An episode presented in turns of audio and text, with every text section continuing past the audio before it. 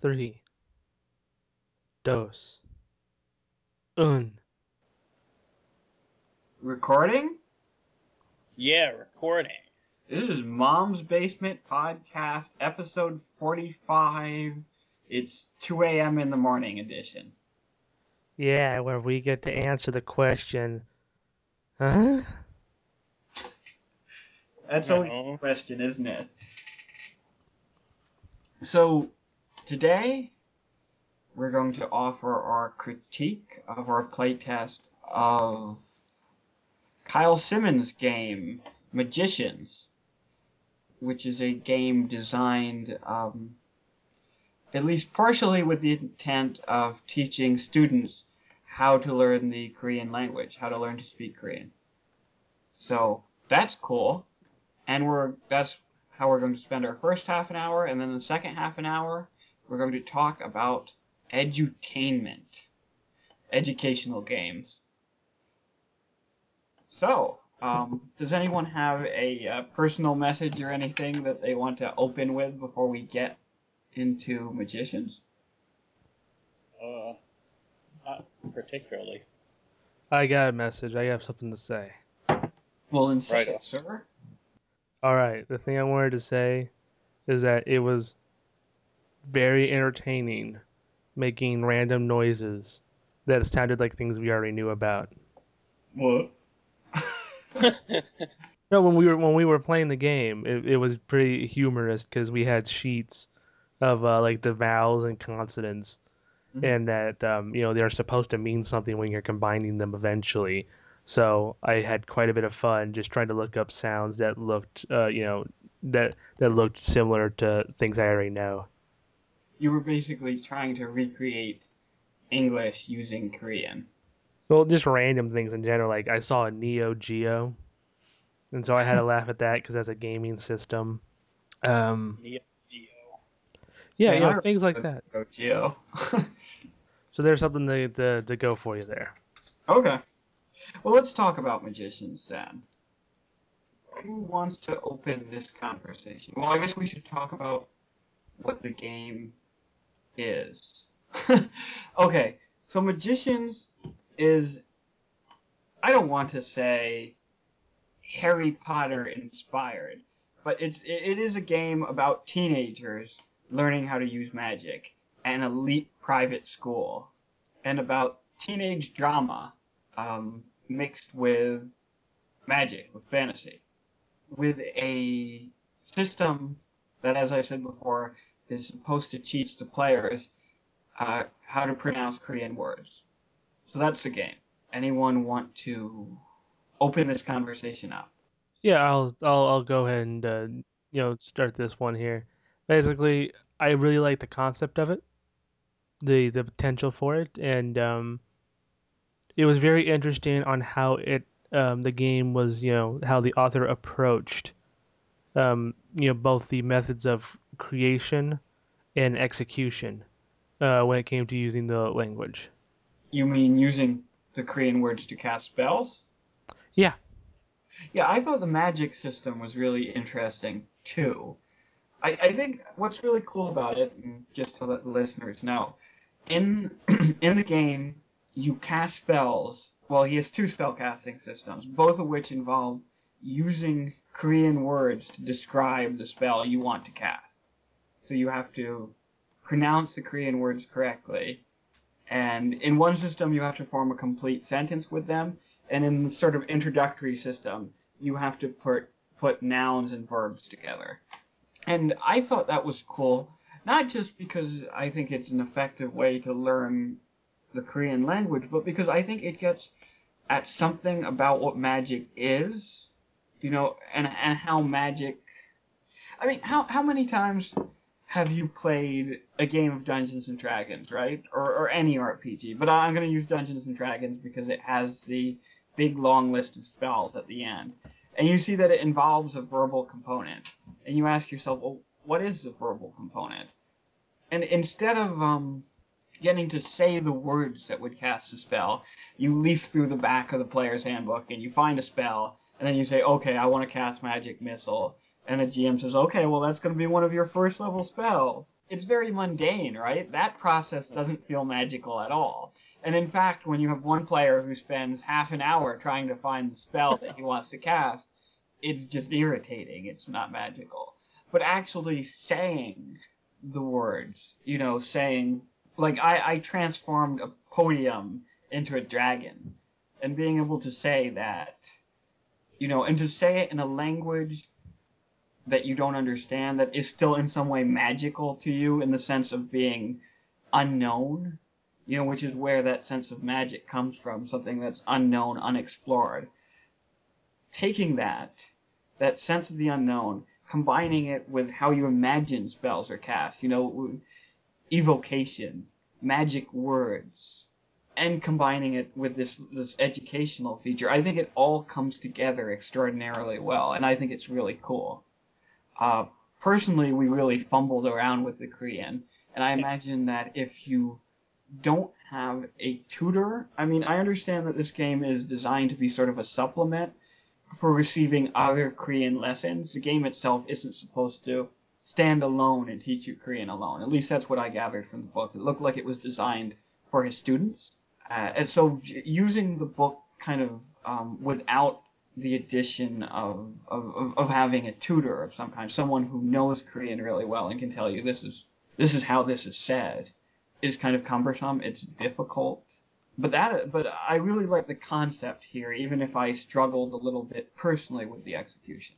Yeah, I uh, I do like the concept quite a bit as far as uh, like you said the magical language aspect of it, where um, basically you're speaking in a language you don't understand, and so that kind of gives you well, it sort of makes it so that you have to be creative in casting spells.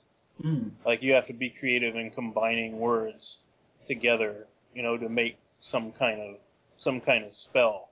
Like you might say like uh, like throw dog or something, and that that could be like you know throw a dog across the room, or could be uh, I mean it could be any number of things. I mean there's just so many ways that the system can um, can inspire creativity, I guess. right. But uh, just the idea that you have to come up with in the well in the uh, apprentice system, you come up with two words. Um, that's just really cool because I think that really that's what you're doing in D and D like anyway.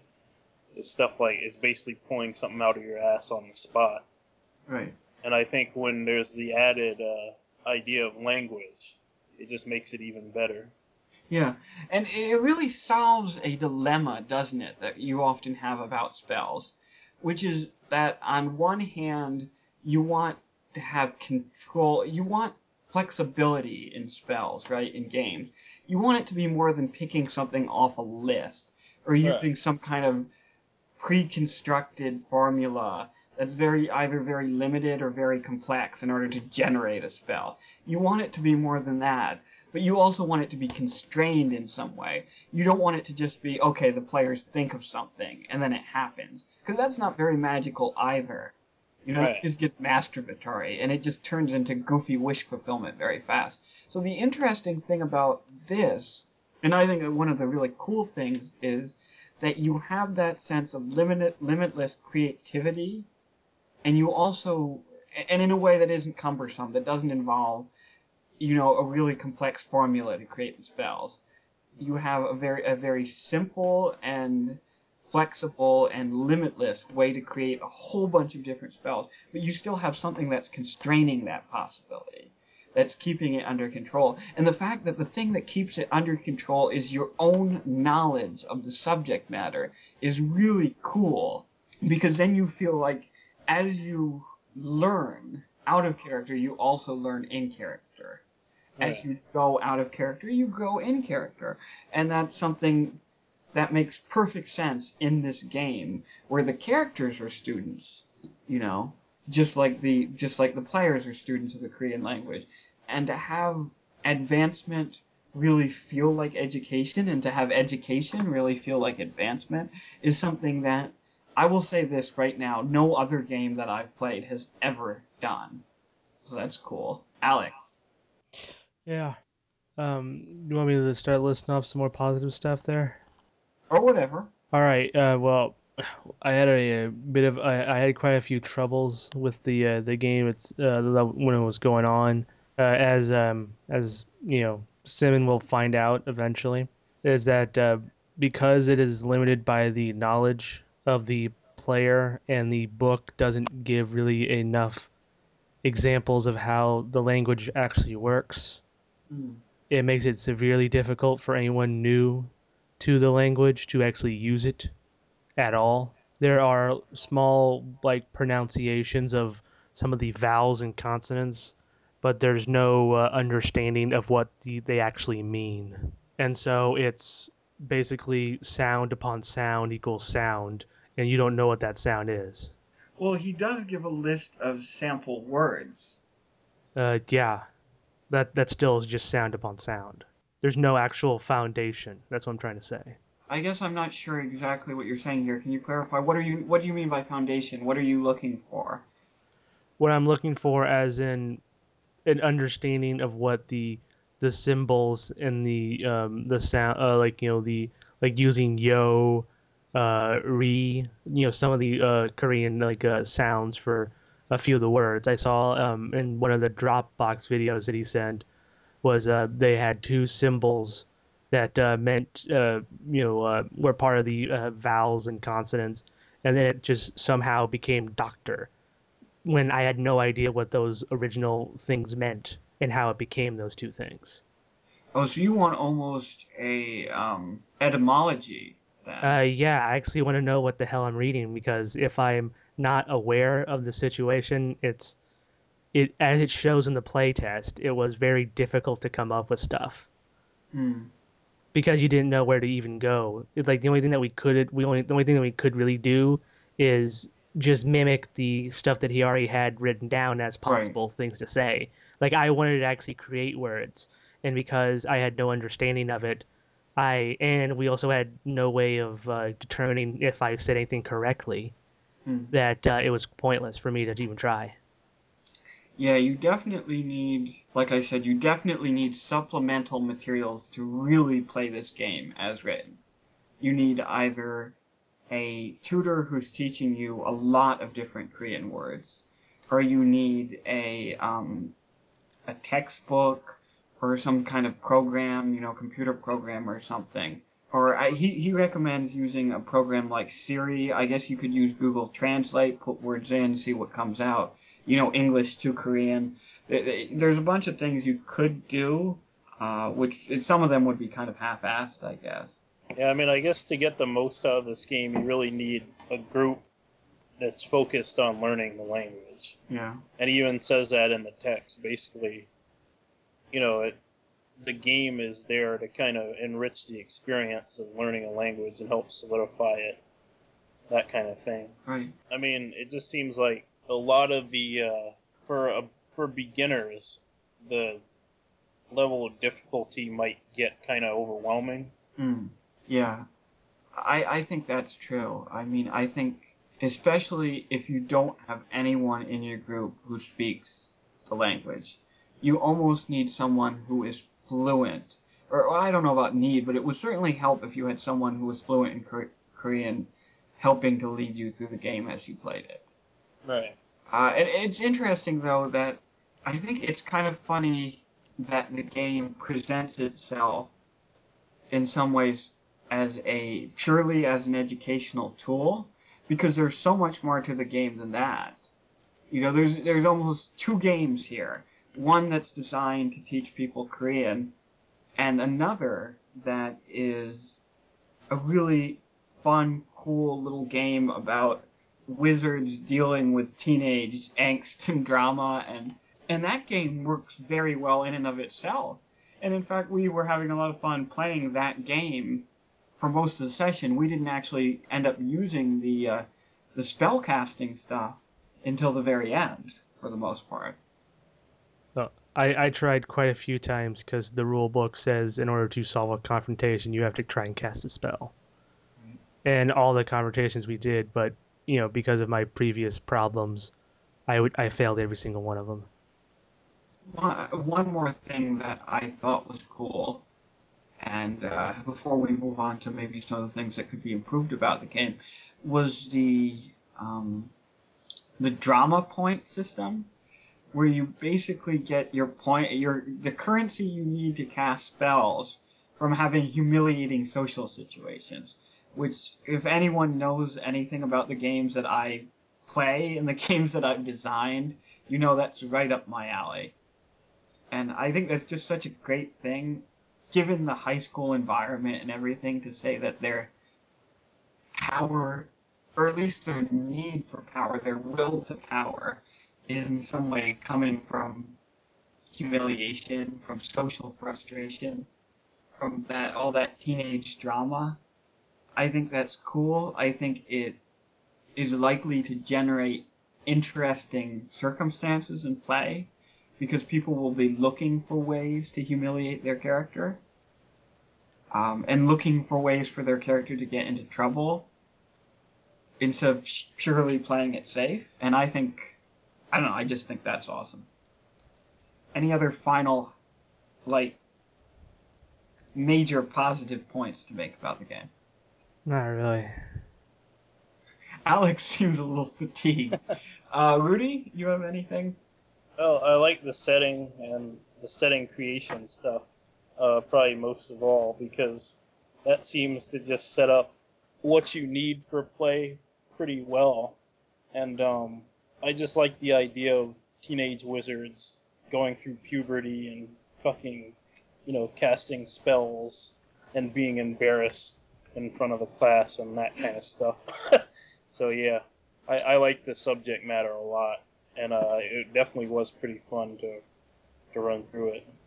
Yeah, I love the subject matter too, and I think it the manual that he has here, the book that he has here, does a good job of setting that subject matter up. As you said, mentioned setting creation. There's a whole list of different questions that really look at this thing from every possible angle. You know, from the philosophical angle of of uh, you know what does having magic mean? You know, what's how is that going to change the way people perceive the world? To like the mundane angle of well, what are these kids going to do after they graduate from high school with a magic degree?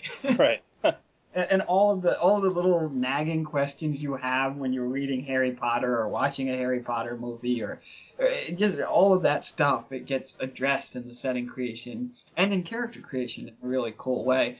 Speaking of character creation, the fact that he opens it up by suggest or that one of the major things that happens in character creation is creating your relationships with other players and th- that's important because that generates play that generates interesting play and it's also very it's very similar to the system that steve mathers used in ingeniero which i also thought was fucking fantastic um, and the fact that he has you create a npc to be in conflict with your main character and then hand it off to another player Right. is great because it immediately creates not only have you just created some connections with other player characters, but you've just handed you literally handed another player a card to harass you. You know, you've handed them the harassment card and they can play it at any time. And there's so it creates so much potential. So all that was great.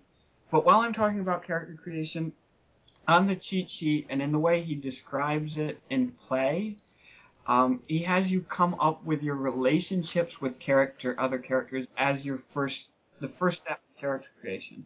And I can see how that is in some ways the most important step, but I don't think it should be the first step.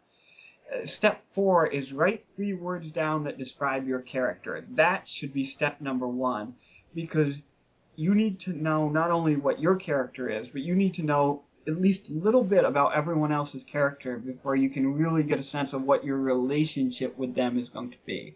Like, how do you know? How would I know that I want to maybe bully Rudy's character if I don't know whether Rudy's character is, you know, a little nerdy guy or a big jock? Or how do I know if my character ha- should have a crush on Rudy's character if I don't know what kind of character he's playing? So I think if you can get those three words, if you can get a quick concept down first as the first step, then it's going to be a lot easier to take care of the social stuff that comes after that. Right. Right. So, want to jump in and talk about this game? Want to talk about things that maybe didn't work so well, or?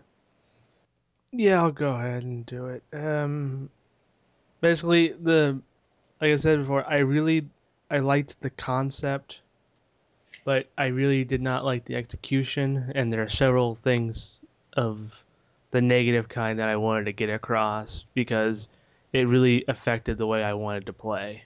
Hmm. I wanted to play in you know having fun in the moment and uh, you know experiencing a little bit of the language but the way the rule system is set up right now is it's expecting more advanced um, uh, Korean being spoken and uh, not simplistic kind. Because like I've played games before where they've used magic as you know like using another language somewhat in order to um, you know cast your spells where it's spoken casting you know evocation as you said before. And a lot of the times they used basic symbols instead of ba- instead of having to say actual phrases. And those were fun as heck because they were very easy to interpret without having to actually completely know the language Hmm. and uh, like I, I was given examples before we started recording and uh, one of them was instead of just saying like you know dog smack or um, we would say you would say like fire water and earth and then you would make like a like a hot mud pile uh, to, to you know to boil like like a like a pitch to boil the enemies Mm. And you know so you would use you would use basic core words instead of having to try and use advanced uh, phrases and i did not i did not get that So instead of opening up the whole vocabulary, focus on something like the word box he has, but make it more uh, like archetypal terms. Is that what you're saying? And have things be created out of those archetypal terms, out of those like elemental terms.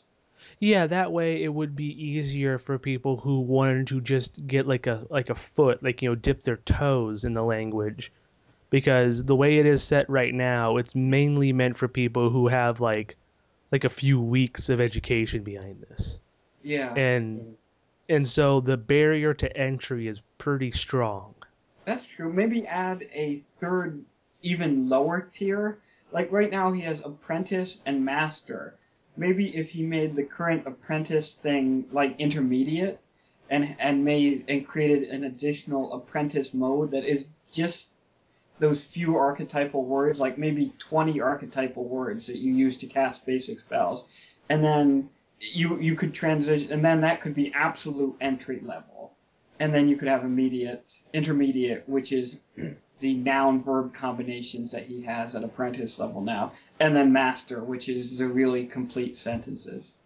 Yeah, because that also will reflect your spell casting styles as well because when you use basic words like you know like the prime nature of like you know elements and stuff like that your spell casting will be not fluid would not be precise it'll be like explosions and because of that it'll make it to where you won't be able you there'll be a lot of collateral damage in how you say it. So the simplistic more simplistic form will enable that kind of style. And there'll be uh, you know the people who are not spoken you know they're not precise in their speaking there you'll you'll you'll have a lot more creative scenes which will help them you know further along in the narrative.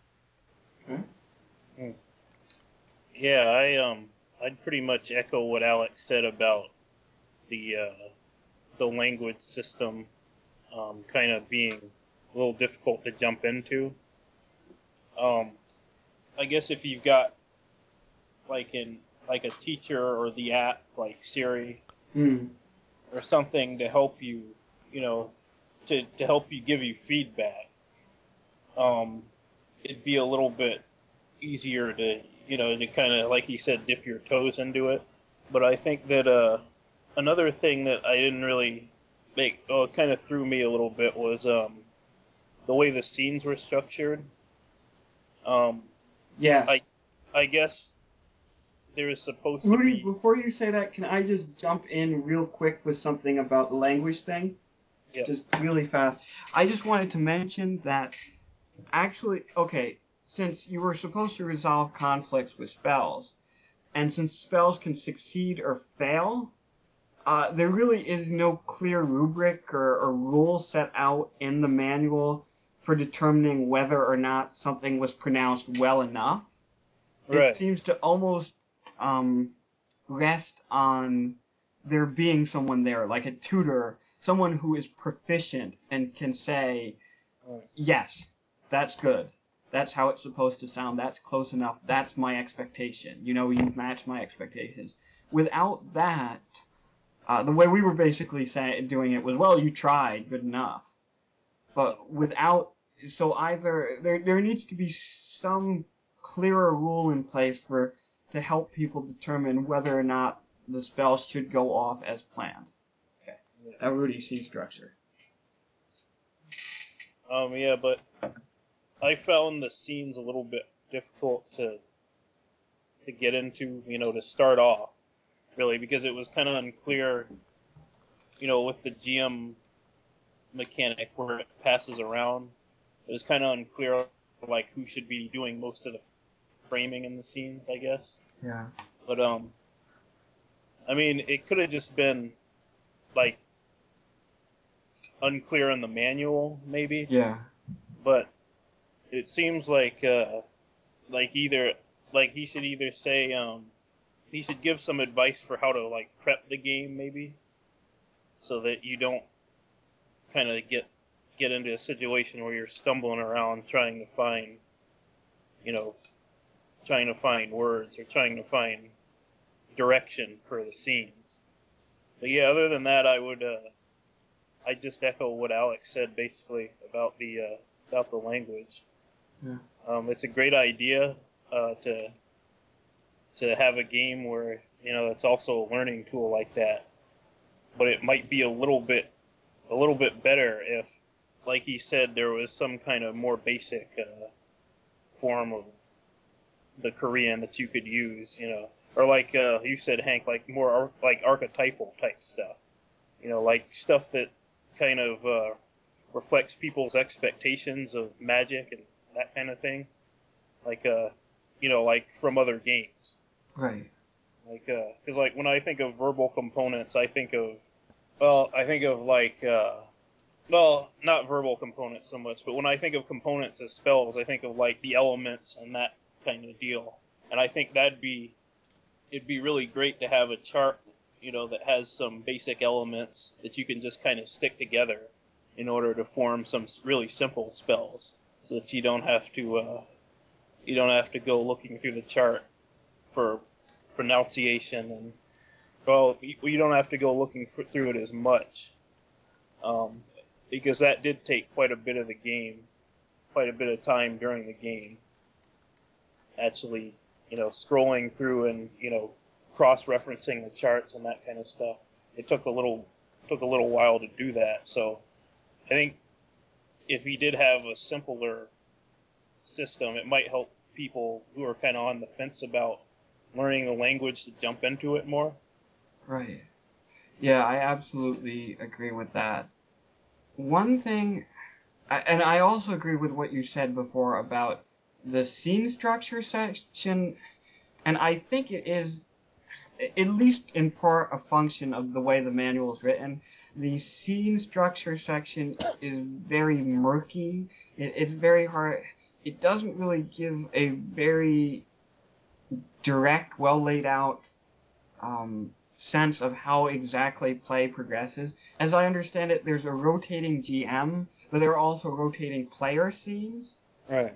And what the G okay, first of all, the distinction between a GM led scene and a player led scene.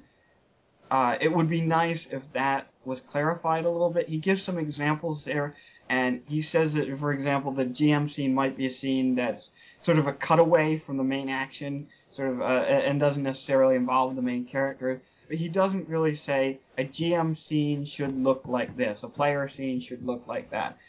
There's also the question of NPCs, and aside from the um, conflict NPCs who are fixed, you know how they move around. You do does the GM usually take most of the superfluous or, or minor NPCs over when it's his turn to be when it, when he's GMing or she's GMing, or is it or, or does the player who started playing them keep playing them, or does it just jump around, you know, with people, with uh, you know, swapping the NPCs back and forth? And on top of that, there's a lot of general murkiness in that section, I guess you could say. There's uh, a lot there that could be clarified. Um, also, how much control a player has over the scene when it's a player led scene as opposed to GM scene. There and just generally more of a more of a definition approach to that section. Like this is what this is. This is how it works. As opposed right now, it's a lot of examples and there's a lot of um, and there's a, it's like a list of possibilities right now. But before I want to see the possibilities, I want to know concretely what these things are. That would be nice. And one more thing, this isn't a complaint actually, so much as it is a suggestion. He offers several different categories for drama points, which I thought was pretty fascinating. You know, as opposed to just saying, okay, they got humiliated, they got a drama point. You can he, you categorize them like self worth. If it's your self worth that was challenged by the situation, you know, if you were ashamed or criticized, disrespected, freedom, control, uh, love, connection, justice, truth, safety, trust.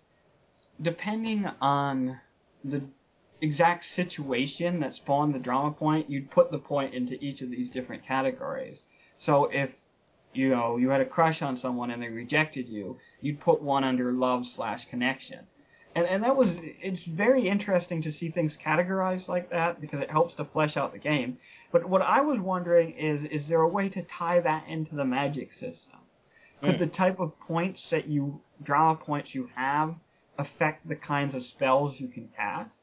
Or at least influence the spells that you cast eventually?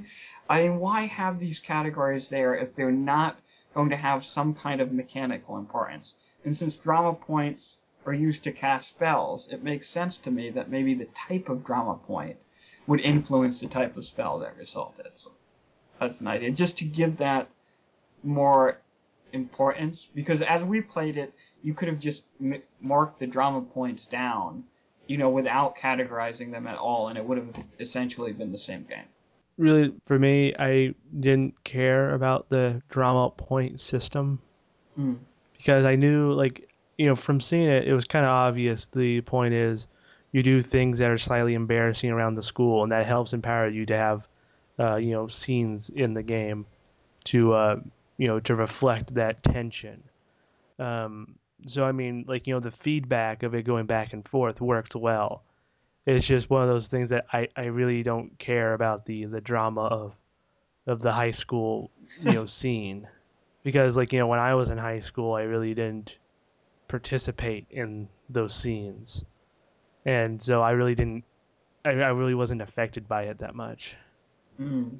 So from personal experience, I don't. I never saw the potential for what most people use when it comes to tension in a story of high school. I never really saw that.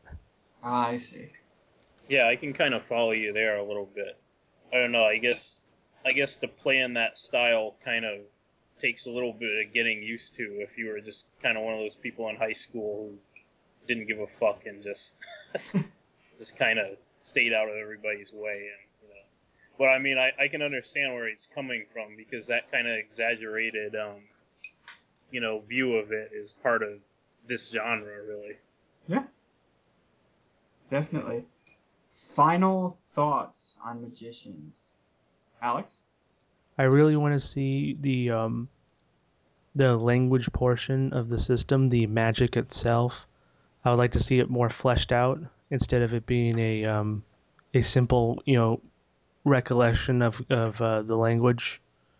That way, it, it, there's a there's more um, there's an easier uh, setup for the game because if it's the if the goal of the game is to be uh, more educational than entertaining, or vice versa. You know, you know, pick a side so that way it's uh you can attract the best audience for it. Because right now, if I wanted to try the language, I would not play this game because there's already about it's, it felt like it, it felt like it's already at level two Korean before Oh, I I, can even get to level one or level zero. Right. I would like more varieties of you know level difficulty, so that way I can um, will actually be interested in trying this game because right now uh, there's just so there's too much of a barrier, and the format and the layout because I know it's a beta, you know it's a play test, so the layout's not going to be good in gen- But the thing is though, right now for other people to play this game, it is very very confusing, and it, it definitely shows when trying to play the game because there's a lot of random things going on that somehow make it up, which in practice is kind of like language. It's a lot of Hmm. random noise that just accidentally makes something coherent. Okay. Rudy? Um, I just want to say, um, thank you for making a system that doesn't involve random chance. yes. Um, yeah, and I think the language system is just really interesting in general.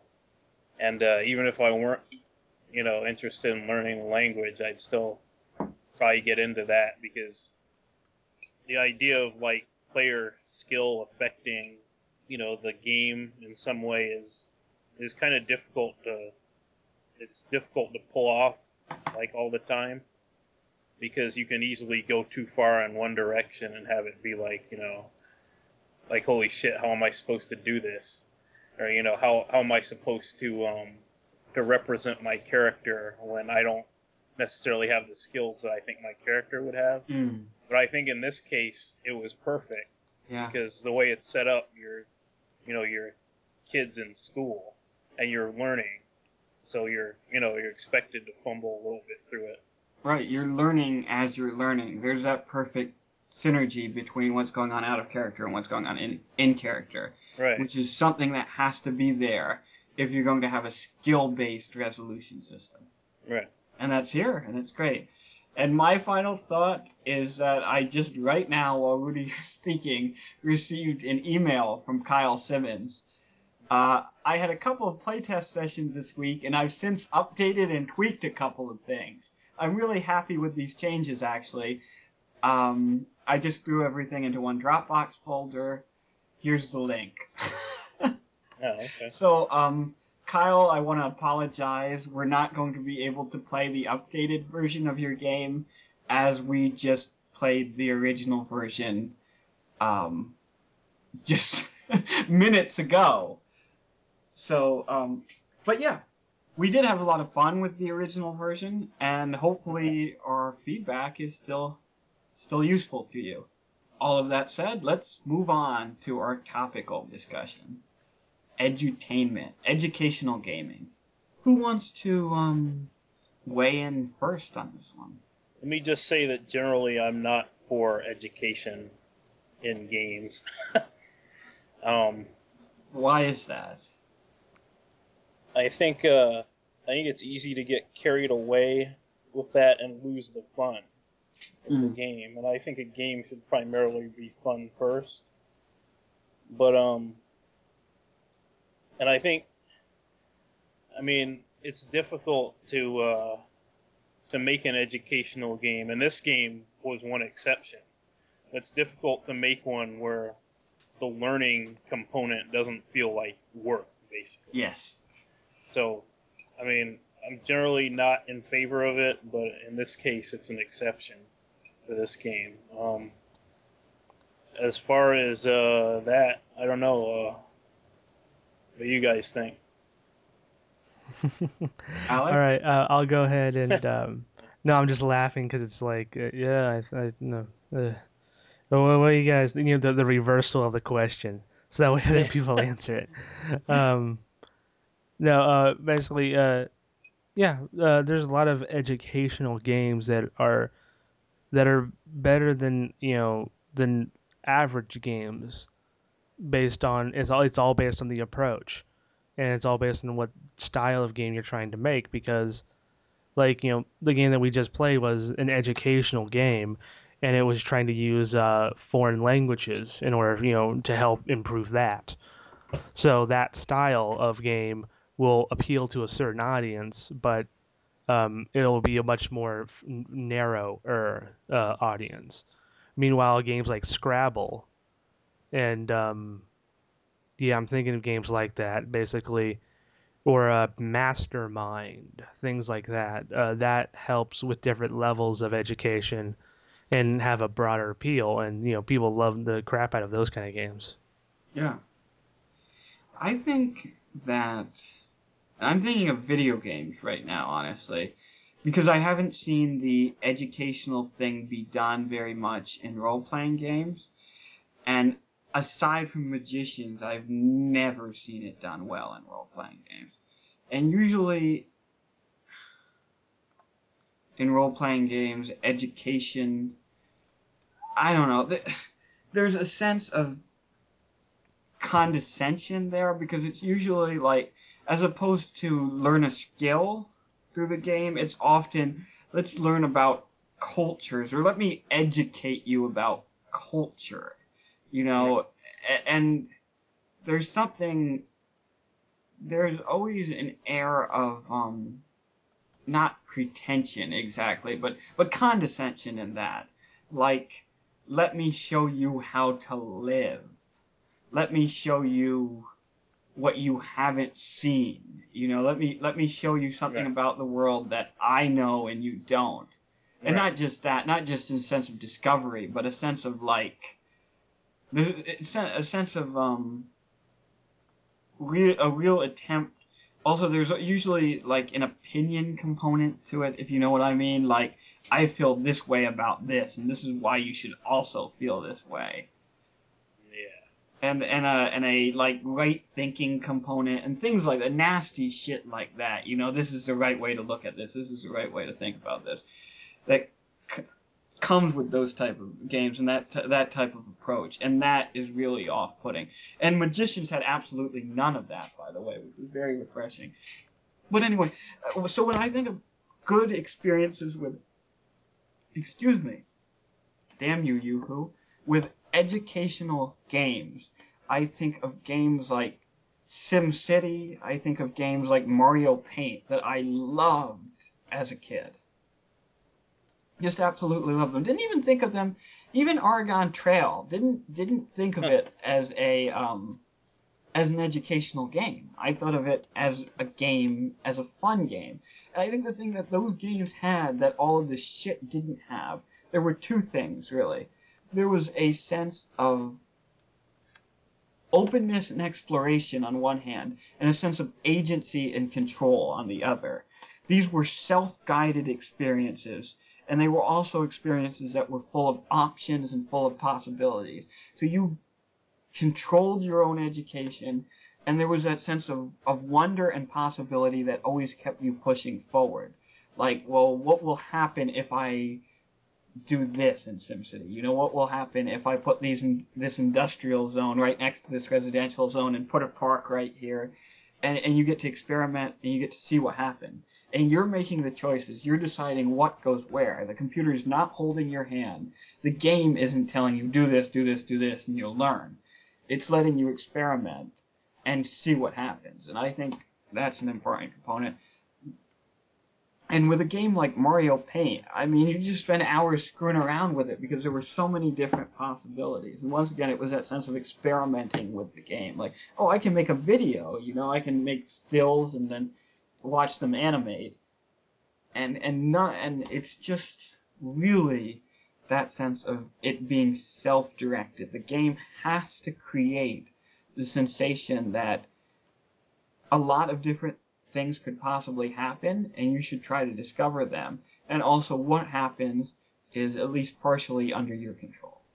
And if it's lacking that, if it is in any way dragging you by the hand or by the nose through a bunch of predetermined outcomes and saying, and adding, you know, limited, like, interactivity or bells or whistles or some kind of goofy reward mechanic to cut to keep you going then that isn't fulfilling. And it's not really, and no one, and you know right again, like Rudy said, that feels like work. SimCity never felt like work. even though in some ways it really was. It felt like it. I don't know, Rudy. What were some of your experiences with educational games, bad or good, or Well, I guess Oregon Trail, that can even be considered a educational game. That I mean, that one we used to uh, we used to play in grade school and stuff. No, I just like you guys are. Oh, hold on, I'm sorry, Rudy, but I just like how you guys are talking about education, and then you guys are purposely saying Oregon wrong. oh, Oh, I'm Oregon. sorry. you guys are going Oregon. and I was like, That that's how we say it here on the East Coast. Yeah. We we fuck up the name of your state, man. I'm sorry. I'm not too concerned. It, it was just like, what are, are, they sure about that? you guys said it with such bravado. I was like, ugh. But yeah, I mean, games like that, I think, are generally good. Um, I guess the type of edutainment game I'm not too fond of is one like uh, like Hank was talking about. It tries to teach like culture, Enrichment. exactly, yeah, cultural appreciation or that that kind of deal. Um, because that just feels really well condescending, like you said. And uh, I don't know, it's kind of like reminds me of that scene in um, in the new Planet of the Apes where they go in there and the monkeys Yes. have they have the TV on, and they're like, "Oh, it's for enrichment." It's like, yeah, that that's basically what some of these games remind me of. Playing Oh. TV for the monkeys. Basically, that treating you like a monkey and uh, you know, treating you like you need to be told something, you know, or that there's like a mandate to say this thing, this great, wonderful thing, you know, that this game is going to teach you about. And I generally just don't like games like that. Right. Like this is an experience you have to have to be complete. Right. Right. And there's a very nasty class component to it that I think people are unwilling to acknowledge. Yeah. Well, I'm willing to under you know I'm not I'm not going to acknowledge it because all the games I've played that were a part of the edutainment section didn't have any of that stuff you guys were complaining about. What are some edutainment games you've played and enjoyed or hated or Carmen Sandiego. Oh yes. Yes. That did not hold your hand one bit whatsoever in terms of telling you what was right and what was wrong. It gave you some facts and you get to interpret it however you want. Yeah. Was this the old Apple IIe version? Uh yeah. Oh my god, yes. but you know th- things like that um like math blaster when i when i tried that one out that one was a was a was a barrel of fun and um you know it's probably really boring in today's standard like you know like now that i'm a little older about it. But um you know things like that and uh like some of the physical games like i was telling you about before you know like with scrabble uh there was another game called anachronism. And that one was about uh, you get to play as like you know military generals and all that kind of stuff. And uh, each card had little information about like the weapon that was be- that you used or a little history about the uh, the part uh, you know the person of influence like you know the year that they were around like what they actually did and so the education was in the background and if you paid attention you had yourself a good time and the game itself was actually fun uh, and that that that truly is the most important part about uh, edutainment is the fun needs to be there first, and if you Right. look closer, then there's actual education. Hmm. So what was fun about those games? What was fun about a game like Math Blaster? Uh, you got to shoot things, and you had to use numbers in order to uh, make the answer work. So like you would have to you, you would say you would see something like seven plus blank equals thirteen, and if you touch it, you shot something. So it was a you know call response uh, style of ed- of educating, and um, basically if you got it wrong, you weren't immediately penalized, but it would just say like you know you know try again, you missed. You know it would just say miss.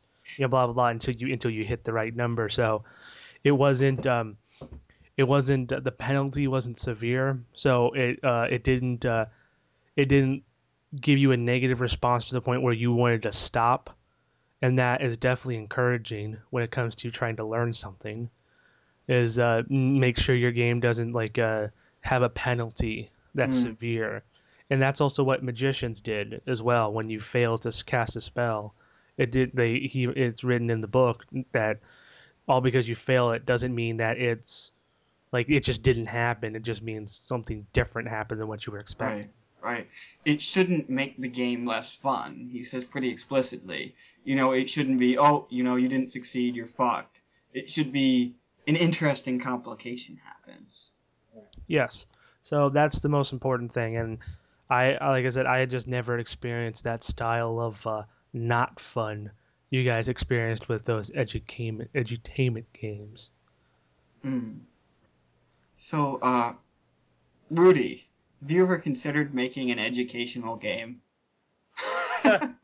Wow. Um, I mean, you've made a lot of games about education.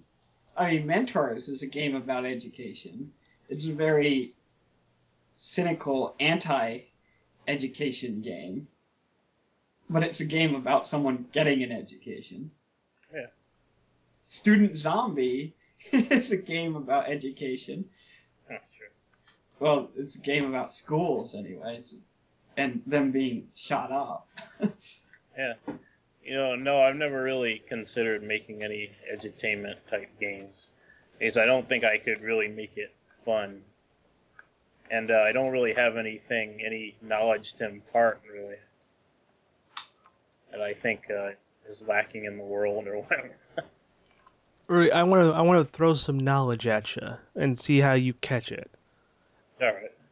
I think a lot of the problems that people are facing with edutainment in terms of the the negative aspect of it, you know, the connotation that a lot of people get with it, is um, how they interpret that meaning.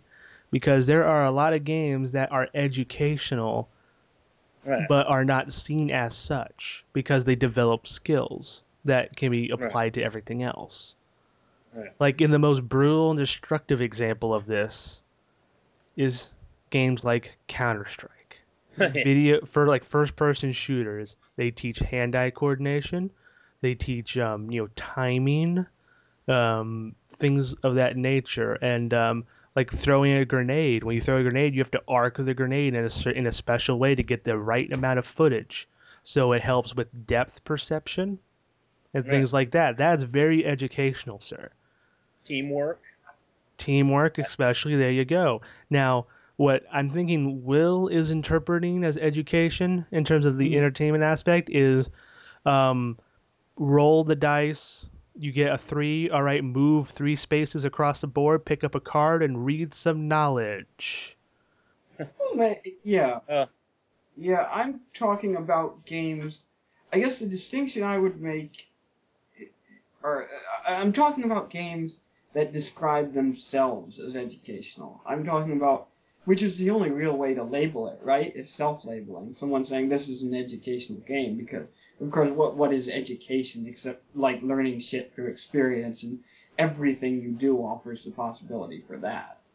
But games that specifically choose to call themselves educational games, you know, or, or, or make it their primary goal to improve someone, increase someone's level of knowledge about something, or improve someone's capacity for doing something, as opposed to making the primary goal, you know, have fun, period, or something like that.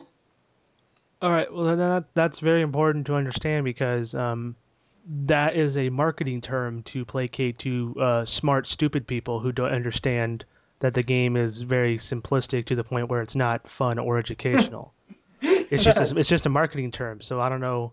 That's I a good mean- point. We talked for so long when the answer is so simple. Yeah. Well, we want to talk about edutainment, the term. Uh, the first time I saw that, I think, was in an ad in Nintendo Power magazine about, um, like Nintendo's new line of edutainment titles. so yeah, it is a marketing term. I mean, absolutely, it's a marketing term. Yeah, because all the examples that you, the examples that you've been giving have been mainly, pre- you know, the pretentious, the condescending, the the styles of games that are employed as marketing terms.